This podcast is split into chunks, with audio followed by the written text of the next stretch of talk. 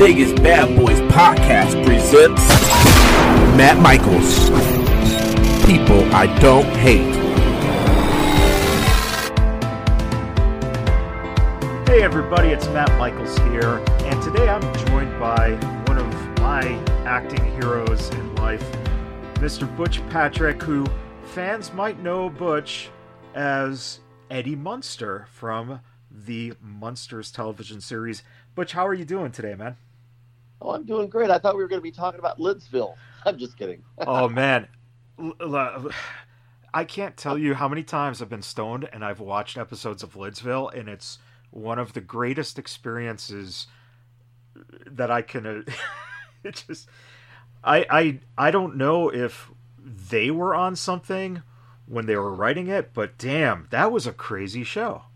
Yeah, Sid was the creative uh, guy behind the thing. Marty was the uh, producer, businessman, and then they had another brother, Harry Krofft, that the signature came on the checks. That was probably the ba- the backer. So there was uh, you heard about the world of Sid and Marty Krofft, but believe it or not, there was a Harry Krofft.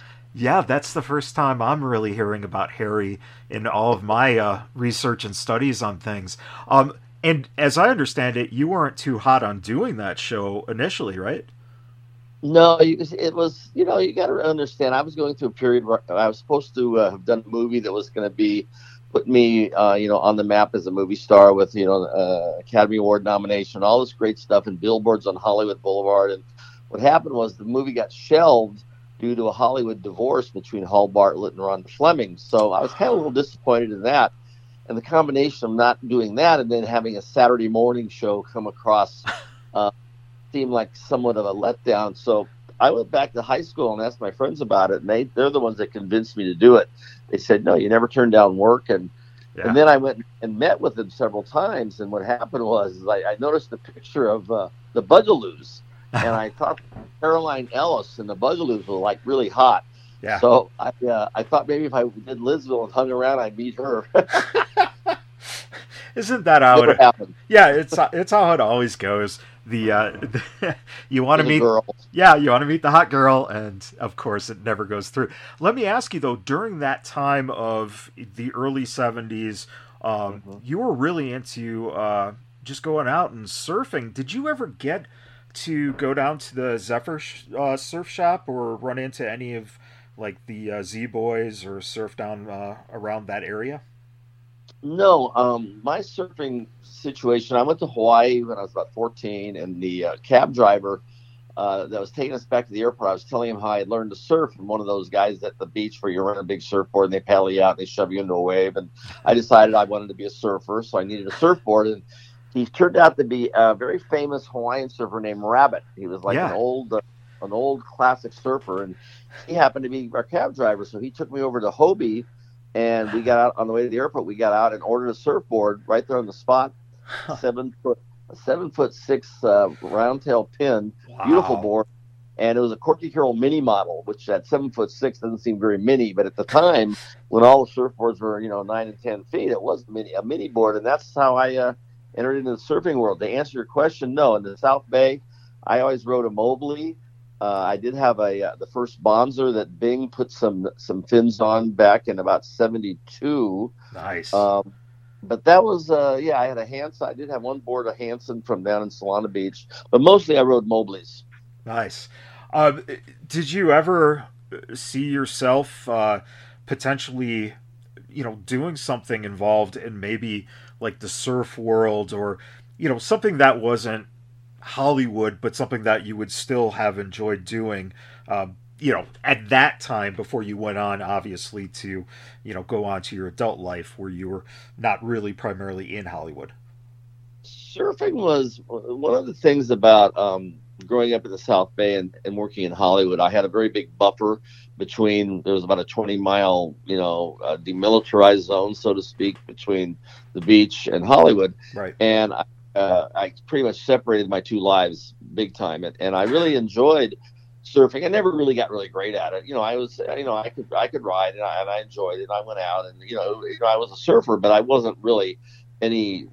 I wasn't going anywhere with it. It was just sure. mostly for personal fun and friendship and this and that. And I really enjoyed being in the ocean for the you know the the state of mind and you know you got to remember we were all stoned back then and and everything partying at the beach and you know it was a lifestyle i mean it really yeah. was. it was it was and i was really happy to be part of it so i tell people i wouldn't have traded my from the time i was 15 to 21 or 22 greatest seven years anybody could ever ask for sure now when you were as a child actor um you know i i started when i was about five years old acting and mm-hmm. one of the things that I was always curious about with anyone who does, you know, start out as a child actor, did you find yourself more so doing instinctive reacting than actual, um, you know, uh, you know, uh, acting as we would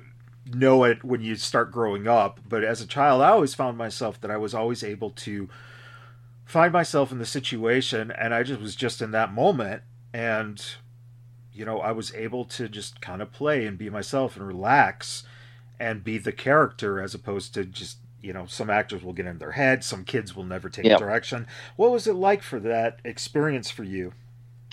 Well you hit you pretty much hit the nail on the, on the head and the, the trick was i was very lucky. Uh, playing myself and, and my interpretation was was usually um, right. You know, it worked. It worked well for me. I got to play myself. But the trick is, as you know, is that when you when it's not what the director wants, you have to have the ability to adjust to what they want. Right. And I was good at that. So I was, uh, you know, I had a pretty good batting average. I, I got most of the interviews I went on, which was really unusual because unfortunately, in Hollywood, a lot of a rejection is mm-hmm. is is runs rampant. Yeah. And I uh, I was very lucky. I uh, I would you know I didn't go on a whole lot of interviews because I had other things to do, but the ones I went on, I seemed to have a pretty good batting average, so I was happy about that. And I also, in you know, in, in about what 15 years from 7 to 20 maybe maybe maybe 14 years i wound up with the, you know the you're, you're the real mccoys and the munsters and then the lidsville and two years of my three sons. And i slipped in 17 movies and a whole bunch of guest starring roles and a lot of commercials. So i had a pretty good resume for a short period of time. Yeah which is uh, phenomenal. It's so funny that sometimes you know you'll look at career longevity and think that well if the person wasn't in it for 40 years then maybe right. their career wasn't successful but you accomplished so much so young now with the munsters itself was it for you um, could you see at that age how society was kind of starting to change a little bit and was that evident in the Munsters being able to bring in like the Standells, um, also to you know have the uh, the almost kind of quiet commentary about you know the social changes that were going on between the freaks and the straights. Not too much, honestly. I was. You got to remember, I was even though I was working amongst adults, I was still 11 and 12 year old kid. Right. And I was bouncing back and forth. See, uh, going to the studio was almost like a was almost like a stability type of thing for me because at that particular time in the fifth grade, I was living in Illinois with my grandmother because my mom had married a baseball player with the California, well, Los Angeles Angels back then, who got traded to the Washington Senators. So they all moved back east. And on the trip, I stopped at my grandma's and was going to live with her for a year because my mom had just gotten married and she was pregnant with my brothers, and my little sister was younger. So it just worked out well for me to go with my grandmother. And during my the stay in the fifth grade, the Munsters came about, and I flew out to California for my screen test, got the part. Now I had no place to live, and I had to move in with my uncle, hire a woman to take me to work. And for the next two years, it was kind of a hectic uh, lifestyle and once a month I would fly back to DC to see my mom. So um, I wasn't really focusing on much other than just work and school and and, and visiting my mom. Um, the, the, but the Munsters itself during the during the, the episodes they had written some very the, the show by its nature was about social commentary, whether they liked it or not, because it, you know we were the family that everybody was scared of living on the block and judging a book by its cover. And uh, there's a there's a clip that, that you know gets 100 million views about Herman talking to me at the dinner table about you know if you're taller, fat, or short, or ugly, and right. black or yellow, and you know it's the strength of your character and the size of your heart. So the the the rules of uh, of, of being a good person and and uh, and social interaction and and I guess the '60s type of social commentary was prevalent. Yes. Um, who did your uh, mom end up uh, marrying? Uh, I didn't uh, come across the name of the ball player. Ken Hunt. His name was Kenny Hunt. No he came to the organization. He was Mickey Mantle's roommate. He's actually yeah. buried in Fargo next to Roger Maris. They were lifelong wow. friends. Uh, unfortunately, what happened to Kenny, he uh, had a dislocated shoulder in his second season uh, after having a killer. He had a very good rookie season, uh, 24 homers, 84 RBIs, hit with power, but he was a great defensive outfielder, center yeah. fielder, and yeah. he dislocated his throwing arm and never really recovered from it. So he had a five-year career as opposed to being a big star that he should have been. Yeah. Uh, yeah, absolutely. I remember the name, but you know, I didn't realize that. That's awesome. And also, mm. um, I'm from Chicago. Where were you in Illinois when you were spending that time with your grandma? 90 miles uh, west, in a little town called Geneseo, north of Moline. Sure, sure. And was that a was that a different feel for you? Um, you know, having the different areas. You got L.A., you've got Washington, and then you've got a very country esque uh, town. Uh, you know, in that yeah. area of Illinois, did that kind of I, round you out in a in a way? Yeah, it really did. I, I, I really think that was one of the. First of all, I was never an actor. You know, kid. They, people say, you know, did you want to become an actor? Well, you know, most kids at five years old, six years old, seven years old. I was seven, you were five. Uh, don't really choose to be an actor. At least I didn't. Right. And it was more of a happenstance situation. I stumbled into it. It was accidental. I just happened to be a kid who could memorize lines that wasn't intimidated being around adults, you know, and, yeah. and could be de- could be dependable. I, I looked younger than I was, and I was mentally older than I was, and I and I, and that's what they like in the business. So, I never really wanted to be a career actor. It was more of a temporary job. And as soon as I got my driver's license at 16, the priorities of me going to the beach versus going up to interviews was, you know, that's why I, I didn't work a lot. I mean, I might, I, I, caught, I could have worked a lot more, but I found my my personal life was a lot more fun. Sure. at the beach. Sure, absolutely. Um, and I know, like, I always thought if I went to college in LA instead of going in the middle of central Illinois, I would have never got anything accomplished because that's all I would have done is gone to the beach every day. Uh, when you think about the chance that you got a little later in life to uh, start, you know, becoming friends with Al Lewis and uh-huh. um, Yvonne and, uh, you know, how important was that to you now, looking back, to know that you were able as an adult to kind of put the bookends on knowing them more so as people than as coworkers? Well, the the key word is coworkers, and it's even though this the difference is is when you're a kid actor versus when I got knew him as a, an adult is when you're a kid you're there and, and yeah they're nice to you and you're but you're a kid and you're and it's, you're always going to be a kid and they're always going to be the adult. That's how it is. And you know it's it's kind of like a, a, casting director as you grow up they'll still remember you as being a kid and you're always going to be a kid in their eyes no matter what happens. That's right. why it's so difficult for a lot of child actors to transition into uh, into adults. But they got to get through that late teens early 20s almost to the 30s before they become you know right. not a kid actor attachment. But the deal with the the uh, the friendships is once you go back and you meet these people 15, 20 years later, then you, uh, I mean, Al Lewis still treated me like he's still talking to me like, yeah, Butch, Butch, you know, you're nine years old. Bill. What are you doing? but the, but the fact is, um, that was okay. But as an adult, I had a much more appreciation of what we did and what we had accomplished and their placement in life and being friends with them and, and how valuable the friendship was. As a kid, you know, you just really don't see it that way because you're a kid. Right. And um, getting that chance to do that final uh, 95, the, uh, the television movie, was that, a, in a sense, kind of a closure to what was going on, you know, from the beginning of the show to that final appearance where, of course, Fred had already passed away, but the remaining cast, you know, was able to get that wonderful cameo in the in the TV movie. Was that something that was uh, just kind of bittersweet?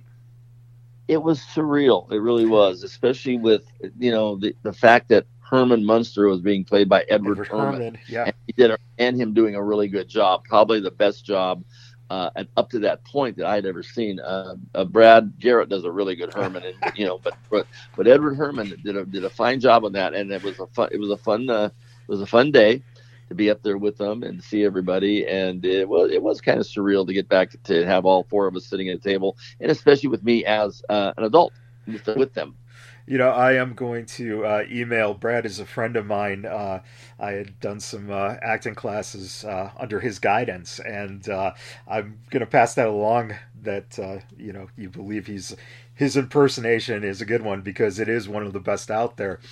Um, let me ask you, when it comes to looking at um, the time you grew up, and you know, you played a little bit of music. Um, for you, what would you say the uh, the top uh, groups uh, would be that you still gravitate uh, to today from that era? Well, I'm pretty much I'm you know pretty pretty much stuck in classic rock and um, the, you know um, Alice Cooper uh, back in the day. I saw Zeppelin the most of any band. Um, but back when I was a kid, um, I find myself now on the road a lot. I listen to a lot of uh, Van Morrison and a lot of uh, the Doors, and so, I mean, I did my first four albums were like Van Morrison. Excuse me, it was Blind Faith, Jimi Hendrix, uh, Janis Joplin, and the Doors, and then that was the kind of ten years after Creedence Clearwater. Yeah. You know, the, the best of those old bands, ten years after Steppenwolf. It, it was. It, I tell people a lot of times the uh, growing up and starting to work in 1960 to 74 it was like the best window for music and uh, and uh, TV and movies. You know, it was just it was yeah. just a great time for entertainment in general. No, you know what? That's hundred percent of what I grew up. It's it's almost like I felt like I grew up in the '60s because that was my full exposure, and especially uh, the Monkees. Still today are one of my favorites. You know, I've I've met I think everyone I, I met everyone bef- uh, except for Davey, seeing them in concert. Um, they're so wonderfully talented and very very polite uh, with their fans. For you getting a chance to be on that show, especially in an iconic episode, was yeah. that was that just heaven? You know, just to be interacting with them as much as you were able to on set. I'll give you. I'll tell you how how cool it was for me. I I never told anybody at school what I was doing. It was totally never shared, never wanted to share. Just I just went about my business. When I got the part of the Monkees, I was in eighth in the eighth grade, and I went up and told everybody what, what was up, what I was doing. You know, I mean, I was really, really, really stoked and jazzed about the whole thing. And the the amazing thing is when you touched on seeing the Monkees, you remember how the whole to do with this Rock and Roll Hall of Fame that they they, yeah. they weren't musicians, you know, they yep. weren't a real band. You know, anybody. I mean, Mickey and Michael and Peter and Davey, they were extremely gifted musicians. Yep. And super talented, and I mean, especially I think Mickey Dolenz is underrated, uh, hugely underrated. I know, I mean, mm-hmm. Mike Nesmith is great. Don't get me wrong, I love Mike, and I like what he did. You know, with with uh, I think it was uh, Elephant Parts or uh, yeah, yeah, Elephant with the Video Ranch and stuff. But Mickey, yep. Mickey is be being, and you look back on what he does and the singing and the and the, and the, he's multi talented. He can play guitar, he can play drum. I mean, he's a super talented guy, and yeah. for them to say the Monkees aren't a real band is is BS. Oh, it's total. It is, and you know what's what's amazing to me too about Mickey is. Um, you know, I'd bump into him uh, different things in Hollywood all the time. Um, mm-hmm. You know, he'd go see like improv shows, and you know, he was really still active, but he was directing all this stuff in the '90s, yep. and it's just like it's mind blowing to think that you can look at a guy who started his career as well as a child actor. Yeah, yeah, circus boy. Sure. Yeah, and then just to to branch out and you know show how talented he was and well you know and another thing is you got to remember laurel canyon my i had summer of 69 i had a girlfriend that lived at the top of laurel canyon on woodrow wilson i turned 16 in august 2nd they landed on the moon two weeks before uh, charles manson's running around going crazy killing people it's scary to be up in the canyon. Um, I got my first car. Uh, I'm actually driving up and down the Laurel Canyon, and Mickey Dolenz is up there with the go-to party house. Yeah. You know, and he's got every major rock and roll guy that was with the with the Laurel Canyon sound hanging at his house, and he's part of the original Hollywood Vampires. You know, he's with yeah. Harry Nilsson and John Lennon. Pictures with him running. I mean, he was like with everybody. Yeah. what a life. Yeah, exactly. You know, it's it's amazing to see when he pops up and like you could watch a Nilsson documentary and there he is, Harry mm-hmm. Nilsson, boom. And you know, he's in this documentary and he got to be at, you know, the club when uh when John got kicked out for heckling the Smothers brothers. I mean just what a fascinating mm-hmm. life. Everywhere. He was he was he was he was right in the mix of, of, of history a lot. Yeah. Um, you know, when you mentioned uh, Alice Cooper, who's another guy from that scene as well, uh, you know, in in your being on the Munsters, and someone like Alice is kind of in that same light where you're essentially mm-hmm. playing a character that's macabre. How much? Obviously, you're able to do uh, some wonderful, you know, signings, autograph signings. Um, you were here at Tom Devlin, uh, his monster museum here in uh, mm-hmm. Boulder City in, in the Vegas area. It, has that been something for you that has been kind of a blessing that there is such a market for the appreciation of the classic monster feel from Universal. The, it's the Munsters is um, it's like a perfect storm situation. Uh, a lot of things had to come together on paper. You know, not so much. It, it looked kind of crazy and you know far fetched, but when you when you took the the best of the Leave It to Beaver production you know the first real TV show that featured kids as you know the kid point of view of the whole scripts, and then you took that with them getting the Universal monsters and and Fred and Al from New York with a comedy theme coming in and Yvonne De Carlo of a of a major star coming into a, do a, uh, a matriarch of this of this crazy household, and the idea of having the beautiful blonde that everybody thought was unfortunate and homely, and you know had it wasn't wasn't you know attractive.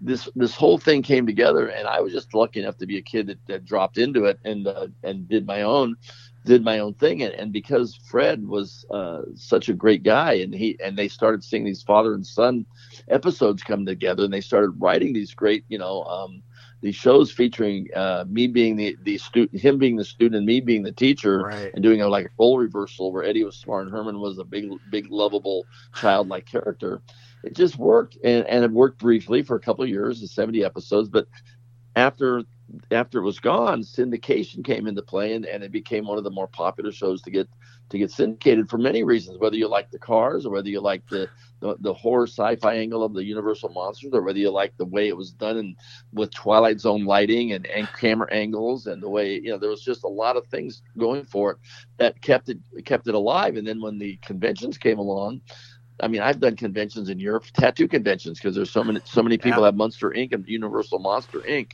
Uh, I've done n- numerous car things. I've done collectible things. I've done uh, classic uh, pop culture. It falls into seven or eight different categories. So you talk about a show that has lots of um, fingers in the pie. Yeah, the Monster does. Uh, you know, speaking of having the fingers in the pie and the monster being so the Munsters being so popular it looks like Rob Zombie is tackling the Munsters either on television, you know, in a TV setting or in a movie setting. It, it's not clear to me yet uh, exactly yeah. what's going on. Have you seen anything that Rob's done, and do you know anything? Uh, have you heard about the project? Yes, I've heard about it, and I, you know, me and Rob did the narration and the commentary for the Munster Blu-ray. Yeah. Back in December of '19 for um, Scream Factory. Uh, the movie actually, you know, because of the COVID and everything and shut down, and everything got kind of put on hold for a year or a year and a half. So um, he, um, I did a, a pitch. I, I put together a uh, a um, publicity little pitch thing for me going out and doing movies and movies and magic with the with the illusionist named David Merlin. We wanted to go help theater owners open back up, showing Munster Go Home and then showing a magic show.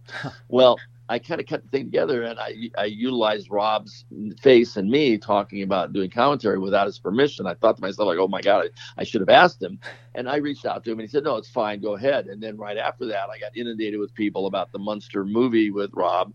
and I reached out to him again and he told me, he says, um, he hates when the, you know things get leaked like that because it's not a done deal. Right. Um, he has been speaking with him, but he told me, and his exact words were, you know, until he's on a soundstage with a camera and he's filming, you know, and when that happens, I'll be the first to know. So awesome. that's where it's at. That's awesome. Um, you know, speaking of Rob, um, I was a Universal Studios tour guide for uh, a couple of years, including the time that Rob was filming uh, his first film, The House of a Thousand Corpses, on the backlot. So, you know, I've been a fan of his for a long time, and I love what he's doing in the genre of keeping the spirit alive of you know the classic monster uh, you know movies through his music and, and of obviously doing film right. work. How was it for you? I know that I've I've seen and read stories and heard stories about your experiences being that you guys were fresh and new when that studio tour started. And I know what my life was like doing the tour at six a day pace where you guys were lucky enough to only have a tour coming through about every hour or so was that annoying or neat to actually get to you know see some fans uh, you know getting to see the sets uh, it, it, was it was interesting because Mike Westmore, who was my first, he was my makeup man when he was still an apprentice, and that was um, and that was Bud Westmore's son, right? Nephew. Nephew, okay. Yeah, and he would go up and there, there's a kind of I'll give you a, he would do me in the morning. Then he would also do the at the top of the hill for the trams before City Walk was there. They had a little you know, like a bathroom break and they had a little Pepsi stand and Mike would be up there and he would do a makeup demonstration for people. And there was nothing at the top of the hill. It was just, you know, that yeah. was just a view. You could look down at the studio. Yeah. But um, we didn't have a problem with the tour because the tour didn't come on our soundstage. The only time the tour got got in our um, not in our way, but became part of our day was when we were in the back lot yeah. uh, shooting at the house. Gotcha. And and that was weird because they would the, the, the, the, tram actually had priority. So we would have to stop filming to let the tram come through as opposed to them stopping the tram and letting us film. It was weird. Right. but it didn't happen very often. And yes we did enjoy it and the people seemed to love it. And uh, and at the time that tram during some very lean years for studios made universal a whole lot of money. Yeah absolutely. Absolutely. And um, when I think about one story that I saw you talk about before is exploring that Phantom of the Opera stage, and yeah. oh my god, when I when I read that you had that, ex- it's so funny because early two thousands, I I was doing the same thing. you know, it's like yeah. oh, it was so much fun to to see that old grand set and just you know eh, eh, the bigness of the stage. Uh, were there any other um, areas on the lot that you you know would hang out in, or was it just kind of you know the typical you film and then you were also going to class um, part of the day as well? Well, it was uh, when I did have free time, and it wasn't often, but it was, you know, often enough. Um, yeah, the, the, the the Phantom stage wasn't very far away, so that was easy. But when I had some uh, actual downtime and I could, you know, grab a golf cart or a bicycle or something, or just go for a walk, I used to enjoy going down to the uh, lagoon where McHale's yeah. Navy was shooting. Yeah. Uh, Gary Vinson was a good friend of mine, and he was always very nice. And then and then and then I got to know, uh, you know, Ernie and and Tim, yeah. um, as well. But my uncle who was a wrangler who supplied horses to um, we had Laredo and we had Wagon Train and then we had uh, the, the, Virginian yeah. as West going on out there. So it would be nice to go see Uncle John or uh, and then also um, the uh, the uh, the guy from Laredo. Um, oh God, I'm trying to think of his name. I I can't think of it at the, at the moment, but um, he uh, uh, I always enjoyed. They were always very nice to me, you know, because I'm like the token kid on this on this on the on this on the uh, lot. There weren't a lot of other kids, you know, around, so it was just kind of like me. And, and was, in case I, unless I had some guest stars on my show, I was usually the only kid around. So it was it was just fun to go visit people. But everybody was nice, and uh, yeah, it was a big lot, and I got a chance to see most of it.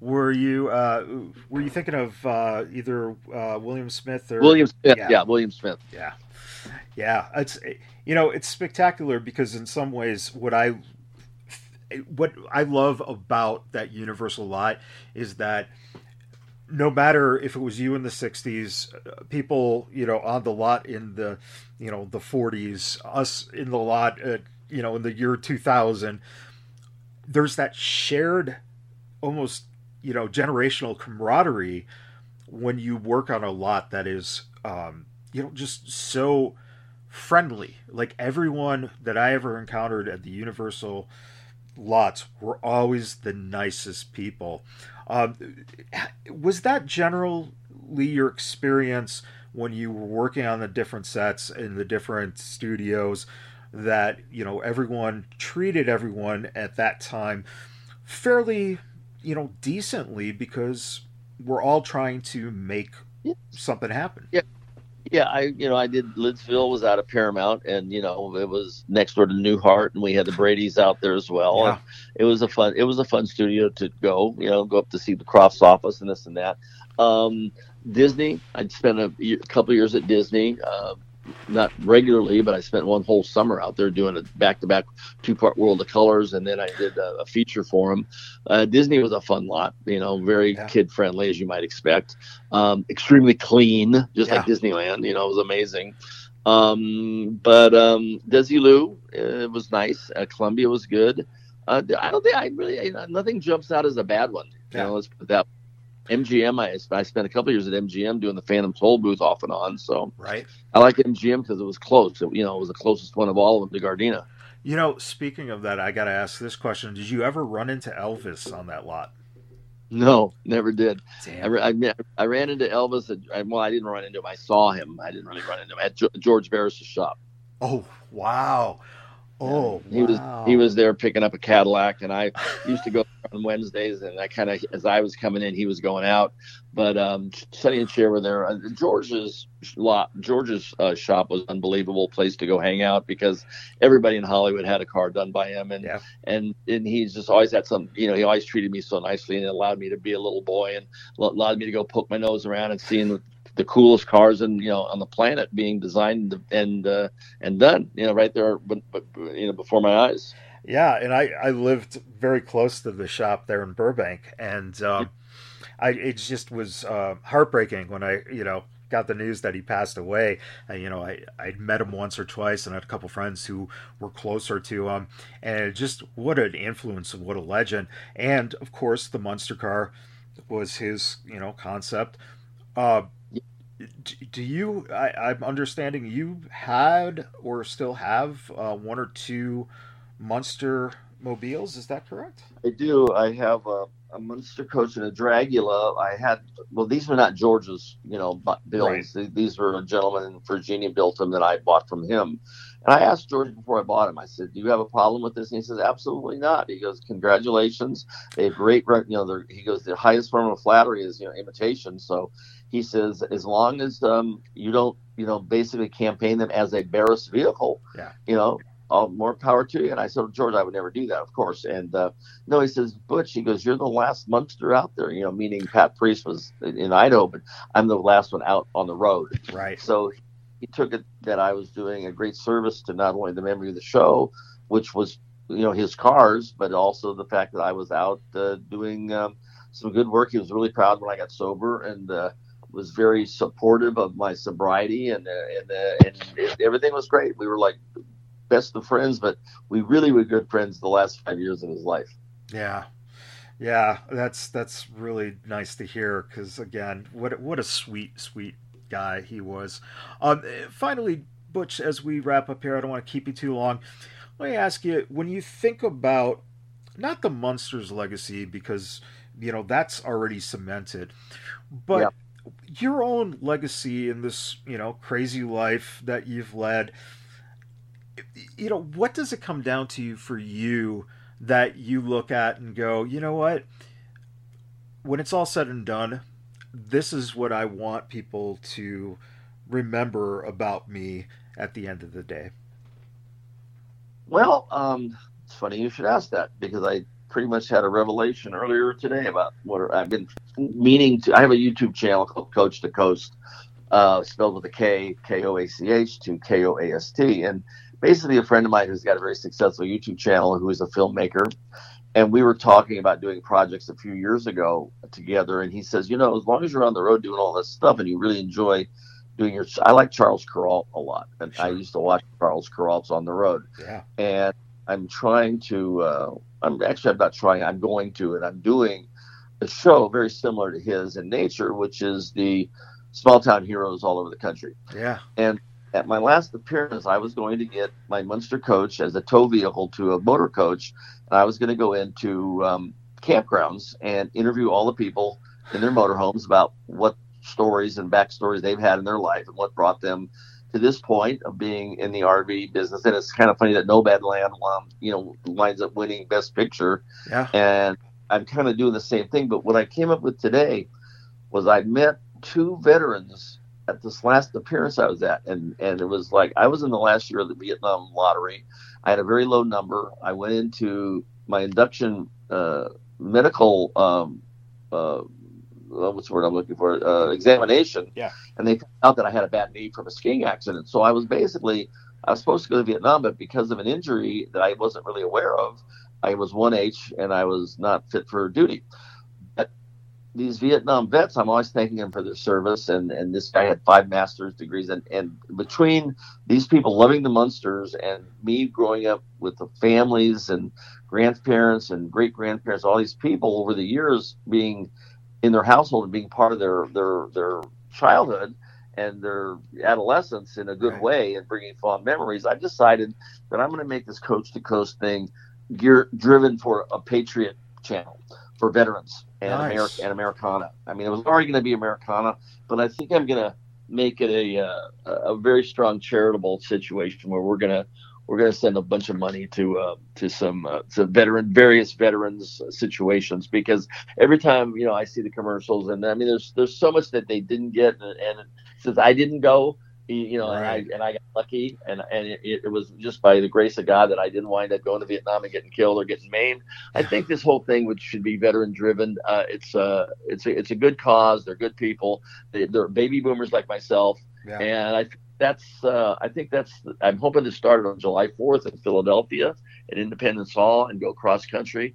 So that's what I've decided to do with my Koach to Koast channels, make it more of a veteran driven um, format and a, and a, and a platform. And that's a spectacular idea because one of the things that worries me, um, you know, as we see the greatest generation uh, yeah. dying off now, now my dad's generation, your generation, the Vietnam era is, uh, you know, becoming that you know to to what was to my generation you know that long ago and uh, I'm I'm very worried that um, that the future generations just will not understand what was going on, and um, they don't, and, and it's it's sad, and I'm you know I don't want to get into you know the I, I can this is this is something I can do without having to get political. Yeah, what about my business, doing what I do, and you know my I can you know and it's not this and it's not that and I'm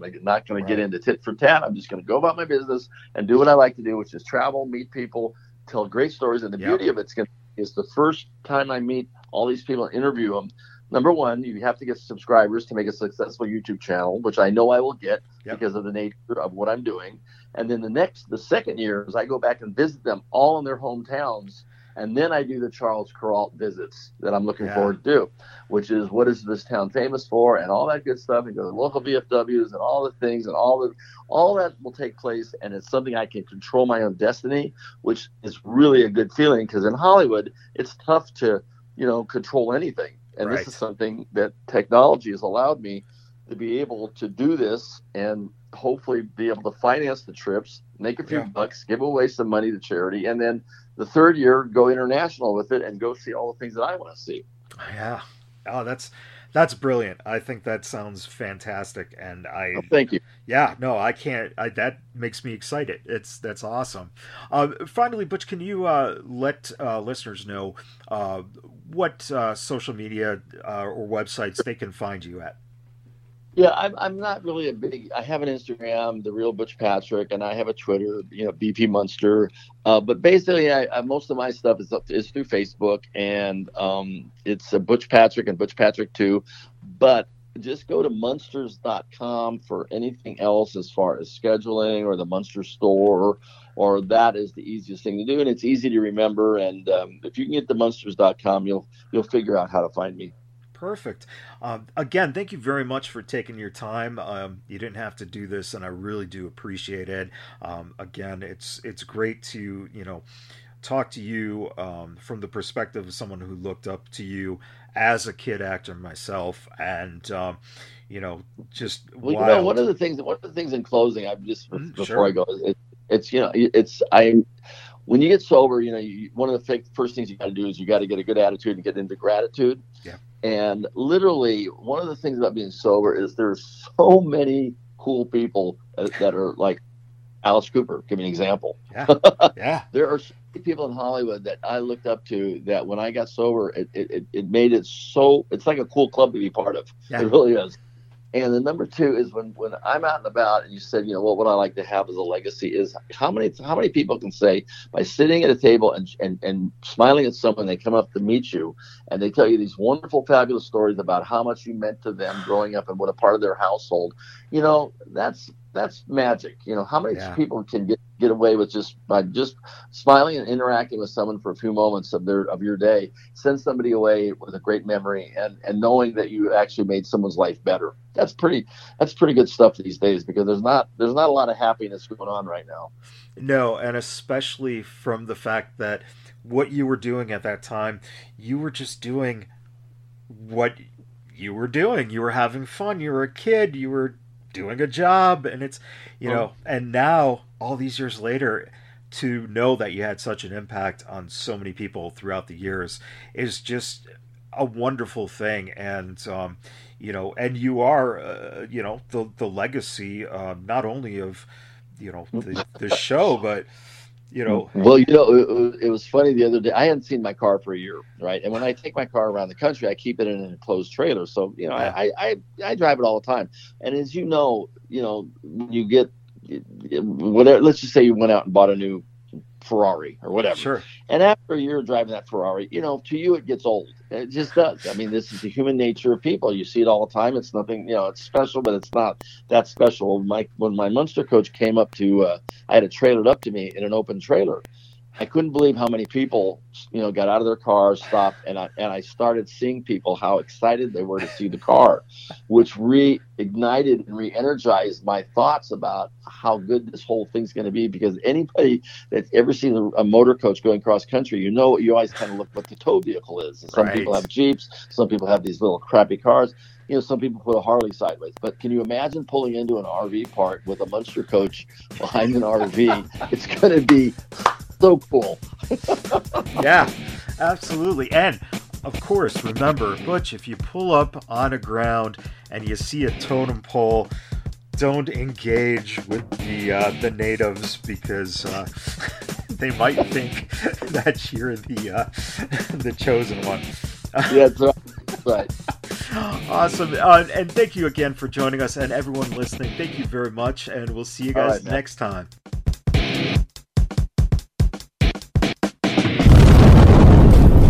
Biggest bad boys of podcasting.